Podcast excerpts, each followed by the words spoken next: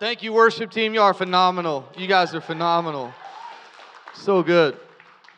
If you want to turn in your Bible to Luke chapter 24, and we'll spend a few minutes here, and then we'll get you on your Easter merry way.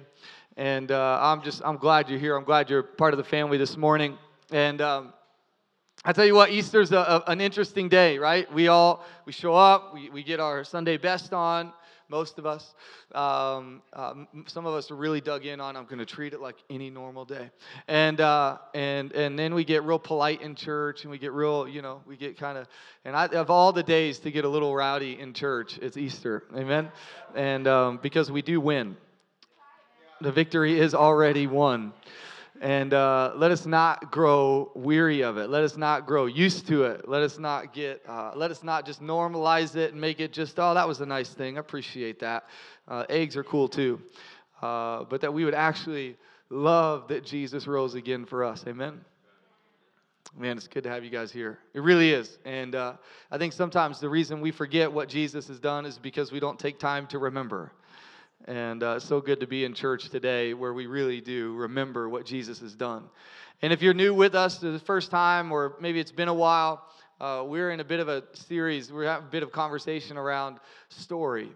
And uh, whether it be Jesse and Abby's story that you just heard, which is just powerful, just amazing. And uh, Kevin and Vicky's will be on the way and, and very soon. And um, uh, but you've seen stories on our social networks and all that kind of stuff. And I, we are in this series for this reason because we as a church should be the greatest storytellers on the planet. We should be the people who are sharing stories all the time. Um, and, and the reason I say that is because for many of us, we get locked up in the idea that it's not finished yet. My story's not finished. It's not perfect. I haven't run it through a few rough drafts, gotten it edited. I, I, I, and we, we just like, well, I need to fix that up. I need to add a period here. I need to add a comma there. I need to do a chapter break there. I need to make sure that this is all tidied up before I'll actually lean in and go for it and share our story. And I think that there's such a, it's, it's, it's just, it's such an unhealthy way to look at your story. Your story is meant to be told. In your story being told, you begin to understand who God is, what He wants to continue to do in your life. In fact, Revelation says that we overcome by the blood of the Lamb, which is what Jesus has done, and by the word of our testimony that there is actually something valuable, powerful, and victorious in you telling the story Jesus has worked and written in your life. And so many of us, we don't tell our story. How many of you think Jesse and Abby's story should be told to people? How many of you have some friends or family who would love need to hear someone talk about how church has hurt them, and yet the very thing that they found hurt them early on is now the very thing that is causing healing and life and hope and joy? And sometimes we live in a dichotomous type place where we wouldn't, it, it, wait, this, no, that's the thing that was caused the pain and the offense and the hurt. And wait, oh, now it's mending and it's, it's, it's creating a context and environment for me to heal. And, and, and so their story's not finished yet. Their story's not over yet. Their story has not been fully written. There are still things to be done, still things to happen, still things to step into. And yet, we can still tell it. There's a verse in the Bible that gives me a lot of hope. In Philippians, he says, he says that the, the work the Lord started in you, right, will not be finished until the day of the Lord Jesus, which to me means it ain't ever finished. Like, why do I keep trying to present to people a finished product when the Bible actually already tells me that ain't gonna happen? That, that my unfinished, imperfect story is actually the very thing that makes the grace of God so amazing. Like if I presented to you this perfect story of my life and then said, I love God's grace, you'd go, but yeah, but you were already good to go. You see, it's the very, th- the very fact that he would accept me and use me in the midst of the fact that I don't have it all together and I haven't figured it all out and my story isn't all right turns and good things and there's different difficult seasons in my life and yet Jesus, in spite of it all, loved me and cares for me and wants my story to be written. So I want I want to just take a second over the next few minutes and talk about one story that I think is paramount over all other stories. I think it affects every story. I want you to turn to Luke chapter 24 If you got a Bible, it's, uh, it's close to the end, but it's at the beginning of the New Testament. The Old Testament, they got a little wordy. The New Testament, they shrunk it down, got a little more succinct. It's, uh, you know, well, the message was simpler. It was Jesus, right? It was just Jesus. And, uh, and so, uh, Luke chapter 24, if you don't have a Bible, it's all good. It's going to be on the screen, and I promise I'll read the same thing. Luke chapter 24. Y'all ready? But, well, some of you. Okay, cool. I do work with audience response. I don't do well without it. I get very um, insecure. So please help me out. they do not like me very much. Um, Luke 24, verse 1. But very early on Sunday morning, the women went to the tomb, taking the spices they had prepared. That verse, whether it seems insignificant, is not insignificant. It's actually fairly significant in the story. It tells us a lot of things about the Bible. One being that women were not downplayed as they were in that society. They were actually elevated to a place where they could be part of the story, which is, I think, a cool thing about the Bible, a cool thing about Jesus. Um, second is that they were bringing spices. That wasn't because they were going to have a grill out at the grave. That was because that was honorary of someone who had just passed away. It was a way to protect or provide a, a scent or a smell around the grave and around someone who had just passed away. This is three or four days on, uh, that, that maybe uh, hid some of what you might expect to come from a grave where a body is lying dead and decomposing. Happy Easter to all of you. And so the reason they're bringing spices in the first place is not because they're expecting to find a risen Savior or to see Jesus alive. It's actually the very opposite. They are showing up with spices because they are expecting to find dead Jesus. They are very much expecting that the Jesus they thought was going to come in and change everything for them was dead and lying in a grave the, the, them bringing the spices is, is a very good cue as to what the, the mindset of both the women and the men and the disciples was, was because they, they, they, they just watched Jesus, the one that they thought was either going to be a master politician and, and, and strategize his way out of this or some mighty warrior and win victories through might and power and somehow was going to rise, uh, raise Jew, uh, Jewish tradition and Jewish culture out of the ashes. That's what they thought was going to happen. Instead, they watched Jesus die on a cross. The worst of deaths. This was, this was, the, cross, this was the, the, the, the, thing they gave to all of the worst criminals. You know, put them on a cross. And so these uh, women are walking to the grave and they're preparing to see uh, and to find a stone rolled in front of the grave with a dead, dead Jesus on the inside. That's their expectation. That's what I love about the Bible. I really do love about the Bible uh, that they just have real people. It's just got real people in it. It's got real people. It's, it doesn't have people who like are, are ignoring the situation and ignoring the facts and ignoring what's going on and ignoring that things are difficult and things are hard and things are not easy. They're not ignoring those things. It actually is very real with you. I love that the Bible has a bunch of imperfect people loved by God and used by Him. If you ever find a church that doesn't accept you, then you probably find a church that doesn't understand that everyone in this Bible is sinful. Everyone in this Bible has messed up. Everyone in this Bible has a reason for someone to be upset with them or someone to be mad at them, and yet God uses them nonetheless. That's an important thing to understand that we are a church that believes in people and believes in what God has done for all of them. And we trust God to do a work in everyone's life. Okay, that was verse 1. You ready? Verse 2. They found that the stone had been rolled away from the entrance. A little bit shocking. So they went in, as I'm sure most women would do, right? Just walk into a grave. Uh, why is there no one in here? But they didn't find the body of the Lord Jesus. So they stood there, a little bit puzzled. I just had a picture in my head of my wife going, Brandon told me he put this here. This is where he said it was going to be. And being a little puzzled. Right? That doesn't ever happen. I always tell the truth. Two men suddenly appeared to them, clothed in dazzling robes. The other picture I get there is Kanye's Sunday services, all in white robes, singing amazing music. Some of you don't know what that is. That's fine. I check it every Sunday afternoon when I get done with church. I get my church on. The women were terrified and bowed with their faces to the ground. Then the men asked, Why are you looking among the dead for someone who is alive? He is not here, he is risen from the dead. Remember what he told you back in Galilee? Anybody ever forget what God said?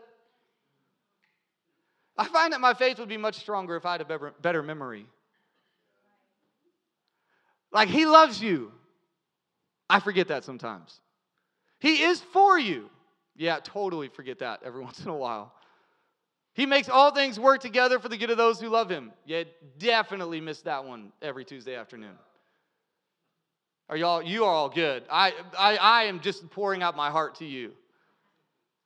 I, I find that if I could just remember what it is that God had said, if I could just remember the promises of this, if I could just remember what He's spoken into my heart and into my family, that maybe I'd walk a little bit differently. He says, Remember what he told you back in Galilee that the Son of Man must be betrayed into the hands of sinful men and be crucified, and that he would rise again on the third day. Then they remembered. It's fantastic, isn't it? You know, that's why the Holy Spirit is so important in our lives. In fact, Jesus describes the Holy Spirit. One of the ways he describes the Holy Spirit is he says, The Holy Spirit is going to bring to remembrance the things I've said to you. One of the most important things about your relationship with God is that He is at a place and you create a space in your life where He can bring to remembrance. He can bring to remembrance the things about Jesus. It's the way he shapes you into the image of God. It's the way that he shapes you into the image of Christ is that he would create a place where he can re- you can remind you of who Jesus is and thus remind you of who you are. And so they remember. That's what he did say. I remember that.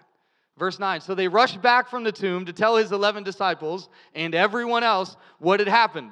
It was Mary Magdalene, Joanna, Mary, the mother of James, and several other women who told the apostles what had happened. But the story, this is where I love that it's, it's just real, because I, I feel like this is, would have been my response. But the story sounded like nonsense to the men, so they didn't believe it. How many, of you, how many of you feel like, I know some of you are like, no, no, no, I would have totally remembered what Jesus had said. I would have remembered it perfectly, and I would have already been celebrating because I knew what was going on. But for most of us, imperfect people, we would have all thought the same thing. You did not just go to the grave and see the stone rolled away, see no Jesus in it, and somehow tell us that angels appeared to you. Like that sounds ridiculous. Anybody else identify with that. Anybody ever else hear a story like maybe a Jesse and Abby story, or maybe you've heard a story of someone around who's who's had an experience with Jesus, and you look at them and you go, maybe you don't say it to their face because that's impolite, and we aren't we're polite in Texas for the most part, unless it comes to football, right? You you in the back of your mind go, that sounds ridiculous. That sounds like nonsense. What, I don't, why, I don't understand what's going on there. And so the disciples look at these, these women and say, No, that's, that's ridiculous. That's, that is, that's utter nonsense. That's crazy. And what I love is what happens next. This is one of my favorite parts. Because I, I feel like, I, I don't know about you, has anyone ever told you a story that you absolutely 100% completely don't believe, but you got to go check it out for yourself? You just can't help it. It's a story that's so incredible, you don't believe it, but you might as well go check it out. Verse, 30, verse 12 says, However, Peter jumped up. I imagine uh, Peter jumped up but, but said something like, I've got to run to the restroom, or let me go, I got to run to the house real quick, I forgot something. Peter probably tried to cover it up. That's kind of the way Peter was. Peter kind of sneaks out of the house and runs to the grave. I don't believe you. It's utter nonsense. There's absolutely no way what you're telling me is true. There's no way there's no Jesus. It doesn't make any sense. Why would the stone be rolled away? That would take tons of guys. That, that there's no way this is possibly true. But I'm going to go check it out just to make sure. See, I think, I, think, I think we should be okay with people who are wondering and who are curious about this Jesus. I think the church needs, needs to make a space and a place everywhere we are, whether it be a Sunday morning, whether it be a coffee shop, whether it be at our cubicle, whether it be at a Wednesday night dinner party, we need to make a space for people who are just simply curious. They might tell you to your face, this is utter nonsense. But in the back of their mind, I just maybe need to check it out a little bit. And can we be, as a church, whether it be people who have grown up as Christians, grown up as believers, grown up in the church, who go through a place where they go, ah, I'm just not sure about this, I'm not sure about that, I'm not sure about that, I'm not sure about it. Is it okay for us to be a church where people sit in this room and go, I'm not sure? Because, I don't know, it's in the Bible. I feel like it can be in the church. And so Peter goes, however, I, I got to jump off, I got to go check this out. So Peter runs to the grave. And it says he gets to the grave and he stoops down. Anybody stoop? Anybody? Okay. Stooping in, he peers in and saw the empty linen wrappings. Then he went home again, wondering what had happened, perplexed about what had happened, curious, amazed about what had happened. I think the church and what Jesus did on the cross and what he did through the resurrection should cause a little bit of perplexing. It should cause a little bit of wonder. It should cause a little bit of amazement. It should cause a little bit of, at least let me figure out what's going on. Because for, for Peter, everything was over. When, when he watched Jesus die on the cross, it was done. All the hopes he had, all the things he had wanted, all the things he had believed for, all the things the prophets had spoken of, everything that had led up to that moment was done. It was over. Peter was walking away from an empty grave, and he wasn't, he didn't walk away going, Oh, he's risen. Jesus is alive. We can celebrate. No, he walks away from the grave going, What is going on? What happened? I think maybe there's some of us in the room today who are in that place.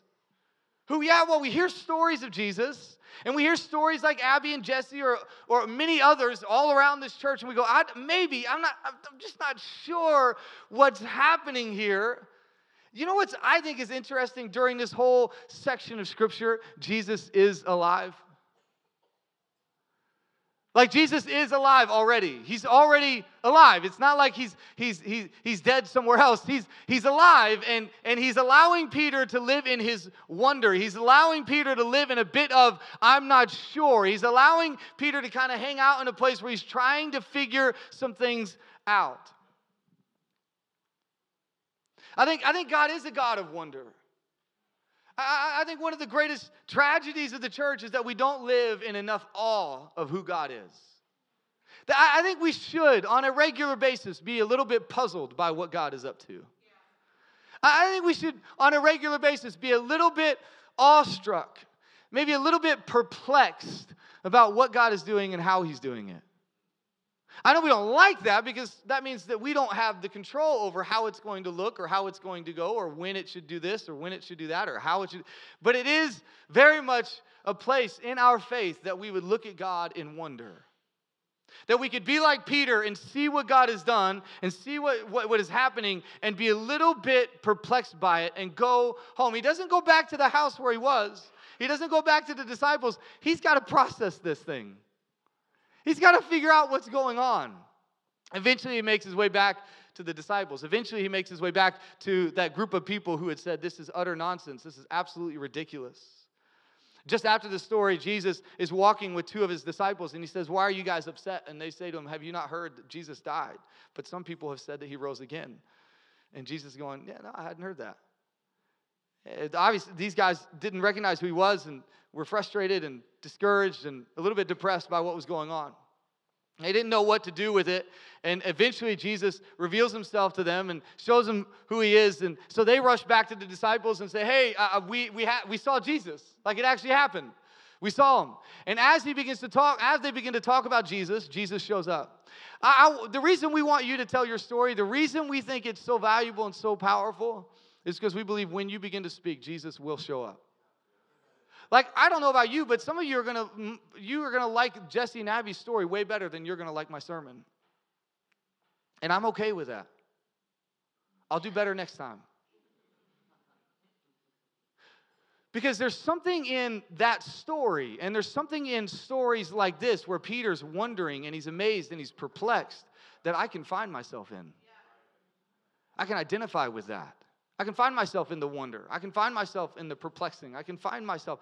And it started a little bit like a wonder about what's going on. How did this happen? I, I don't understand. Why, why would you leave the linens? Why would you leave the bandages of the one that you're, because some theories are that someone just tried to steal Jesus and, and take Jesus. And so maybe it would look like something. And that would have had to be a pretty orchestrated event. And, and here are the linens, here's the stuff hanging out, and it's there and he's wondering about he's wondering what has happened. But eventually as you read on with the story what you begin to find out is not as he's not just wondering about what happened but now what happens. What happens now? If if jesus has actually risen i was discouraged i was frustrated i was depressed for a few days. If jesus has actually risen what does that mean for me what does it mean for the people that gave their life to Jesus? What does it mean for the people that Jesus healed? What does it mean for the things that he said and spoke? What does it mean? What there's a wonder about how it happened or why it happened, but now there's a wonder, this growing sense of wonder. There's this growing sense of awe about what might happen now that the story has progressed. There's another story in John chapter 11, and you can turn there if you'd like to, you don't have to. John chapter 11. This is before Jesus goes to the cross. Then there's uh, uh, two sisters and their brother Lazarus, who is uh, who's about to die, and so they send some word to Jesus. They know Jesus can heal. He's just a couple villages away, and and uh, and so they send some word. Jesus gets the word, and and and he knows of Lazarus and uh, loves Lazarus, but uh, but he says, you know what, we're going to hang out here for a little bit longer. How many of you love when Jesus doesn't go according to your schedule? Right? Um, I know you laugh because you don't like it and you don't know how to just say, I don't like it. You just laugh because it's like that uncomfortable, like, yeah, I don't like that. um, so Jesus waits a few extra days. And then he shows up. Martha runs to him. There's a few things that happen here, but one of the things that happened is Martha says to him, If you had just been here, you could have healed him. Which is a pretty paradoxical statement, isn't it? On one hand, if you had just been here, I'm frustrated with you. I'm not happy about how this is going. I'm not happy about how this went down. I, I'm, I am mad. I'm angry. And yet, this real sense and conviction that if you had been here, you could have healed him. I believe in you. I, I know you can do things that are beyond my ability to understand or explain. I'm upset with you, but I believe in you. It isn't her going, oh, if you had just been here, I'm not sure. Maybe some, maybe, maybe something could have happened. Maybe, I'm not sure. No, no, no. If you had been here, you could have healed him. And then she says a big statement about, but I believe in you, I trust you. And then Jesus says this statement to her. This is before uh, he raises Lazarus. Sorry, spoiler alert. He does bring Lazarus back to life. I feel like that's a big part of the story.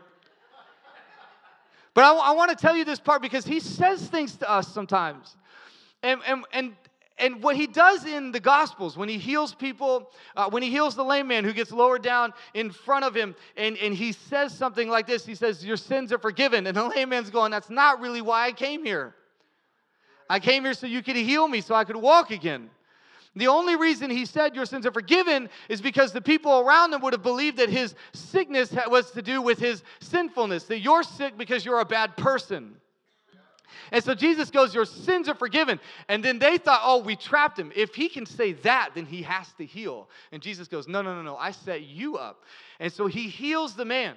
Because what he's trying to do in healing the man temporarily or in the physical sense on the earth is he's trying to elevate the truth of heaven. He's trying to elevate the truth that I go beyond your physical ailment or situation and circumstance. I want to deal with eternity and heaven's reality. And so he only does the healing because he wants to bring heaven to earth.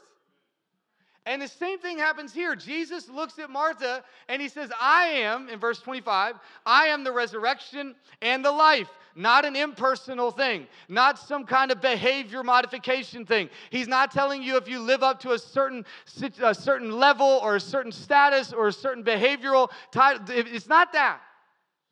Me, I am the resurrection and the life. I am right here, this one. I want you to know this is relational. Your salvation is not based upon what you do, it's based upon who you know. That sounds clever and cliche, but it's true, and I, I can't really apologize for that. It sounds too simple, it sounds too easy. All I got to do is know Jesus. He says, I'm the resurrection and the life. Anyone who believes in me will live even after dying. Funny phrase. Live even after dying. Everyone who lives in me and believes in me will never, ever die. It's just, it's, a, it's just a, it's a weird statement. I don't know if y'all think this is weird. I think it's a little weird. You'll live even after you die. You're not going to die even when you die. Anybody else? I think that's a little mis- I think it's confusing. Right? I might have to go home like Peter and sit down and go, "What does all this mean?" What he's trying to tell you is the most important life and death you live is not one out here, but one in here. The most important resurrection is not the one physically, but the one spiritually. It's, not, not, it's not just this idea that you live this perfect life out here, but that even when it all goes wrong, you have resurrection life. Because again, he's not trying to emphasize the temporary, he's trying to emphasize the eternal. Because if I have an eternal perspective and I have an eternal source and I have an eternal life, then nothing that happens in this temporary one can affect that one. Because one comes from the other. And so Jesus says, I'm the resurrection and the life. If you live in me and believe in me, you will have life even after you die. And then he goes on to heal Lazarus. Then he goes on to call Lazarus out of the grave. Now, why does he call Lazarus out of the grave? Again, just to emphasize that what I said about your eternity is true. If I, I can't just say this and do nothing to prove it. So he heals Lazarus so that he can heal everyone else's heart. So he can heal and create space where he can do something in your life because he goes, Oh, if that is possible, then this is possible. So I, I want to be, a, I, I want us to be a church. I want C3 Fort Worth to be a place, and I think it is. I think it's a place where Jesse and Abby can come in hurt, frustrated, a bit broken, and find hope and life and joy. And I love that they don't depend on us to get it all right. I love that they don't depend on us to make everything perfect. I love that we've created a place and an environment where you can be who you are, be loved and encouraged, and we trust that the Holy Spirit is going to work in your life. I cannot do what the Holy Spirit does. I can't create, create enough rules, set up enough systems for you to live this perfect thing. Only the Holy Spirit can shape you and make you. Now, some of us hear that and we go, oh, so I can do whatever I want. No, no, no. This is what it means. All of us together, the church, everyone in it, everyone outside of it, we surrender our story to Jesus. That's what it means. It means at the end of the day, this is not about me figuring it all out and making it perfect. It's about me surrendering it so that He can author it.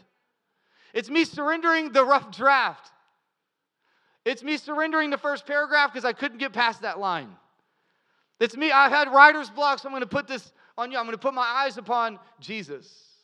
I'm a bit perplexed. I'm a bit wondering. I'm not really sure, but I believe that if I surrender it to you, you can bring it back to life. I believe there's a lot of people who have a story that they feel is dead. It's over. It's finished. It's done. There's no more. It's never going to happen. This is never going to come back to life. It's amazing to me how we can treat Monday as though it's the last day on earth.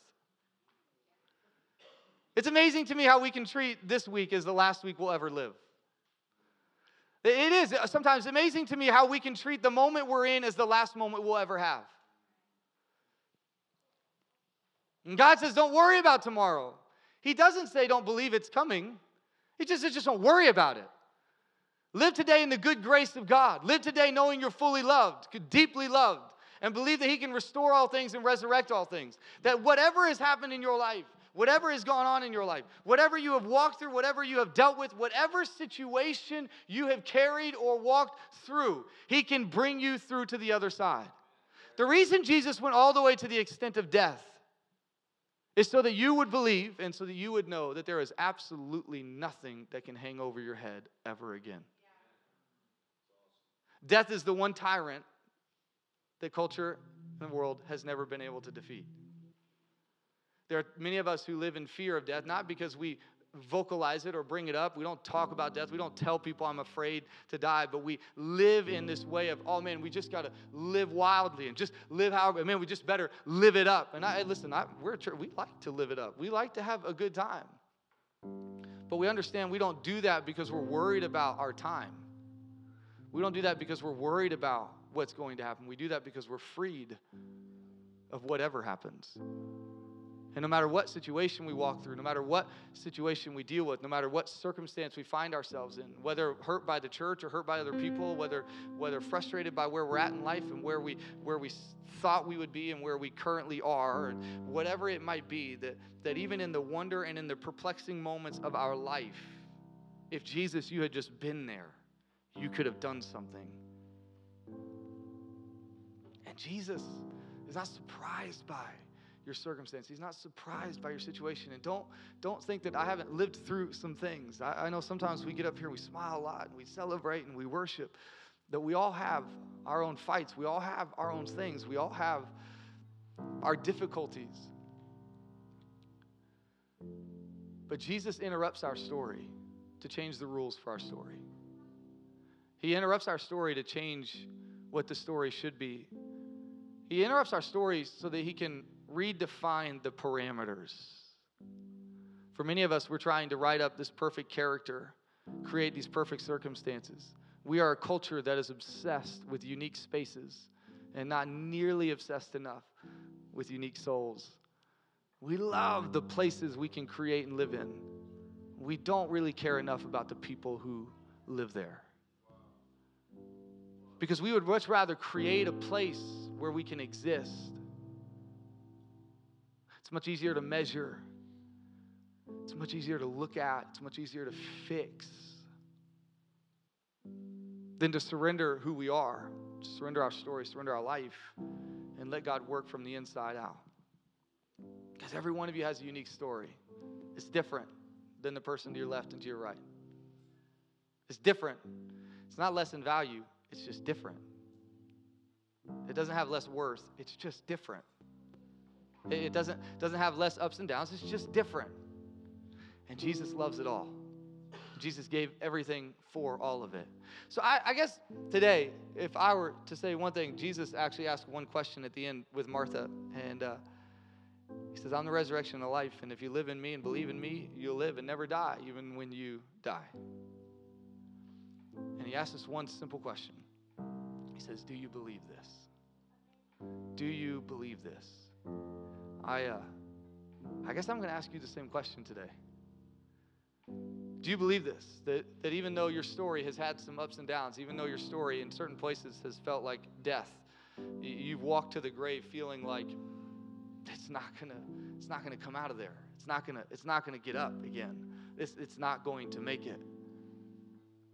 Now I wonder if you could see Jesus and see the resurrection and the life if you could see Jesus and see hope, if you could see Jesus and see love and joy, if you could see Jesus and see Him loving you wherever you are at in your story. Now, He wants to give you a new story, one that's not defined by the circumstances or the places, but one that is identified with who He is, so that your story can come back to life. Your story can be resurrected. Will you bow your heads with me? Lord, I thank you so much for this morning. I thank you so much for what we celebrate today. I thank you that you are for us and you are with us, and that you do want to make a difference in our life. That there is nothing too great for your grace. Your grace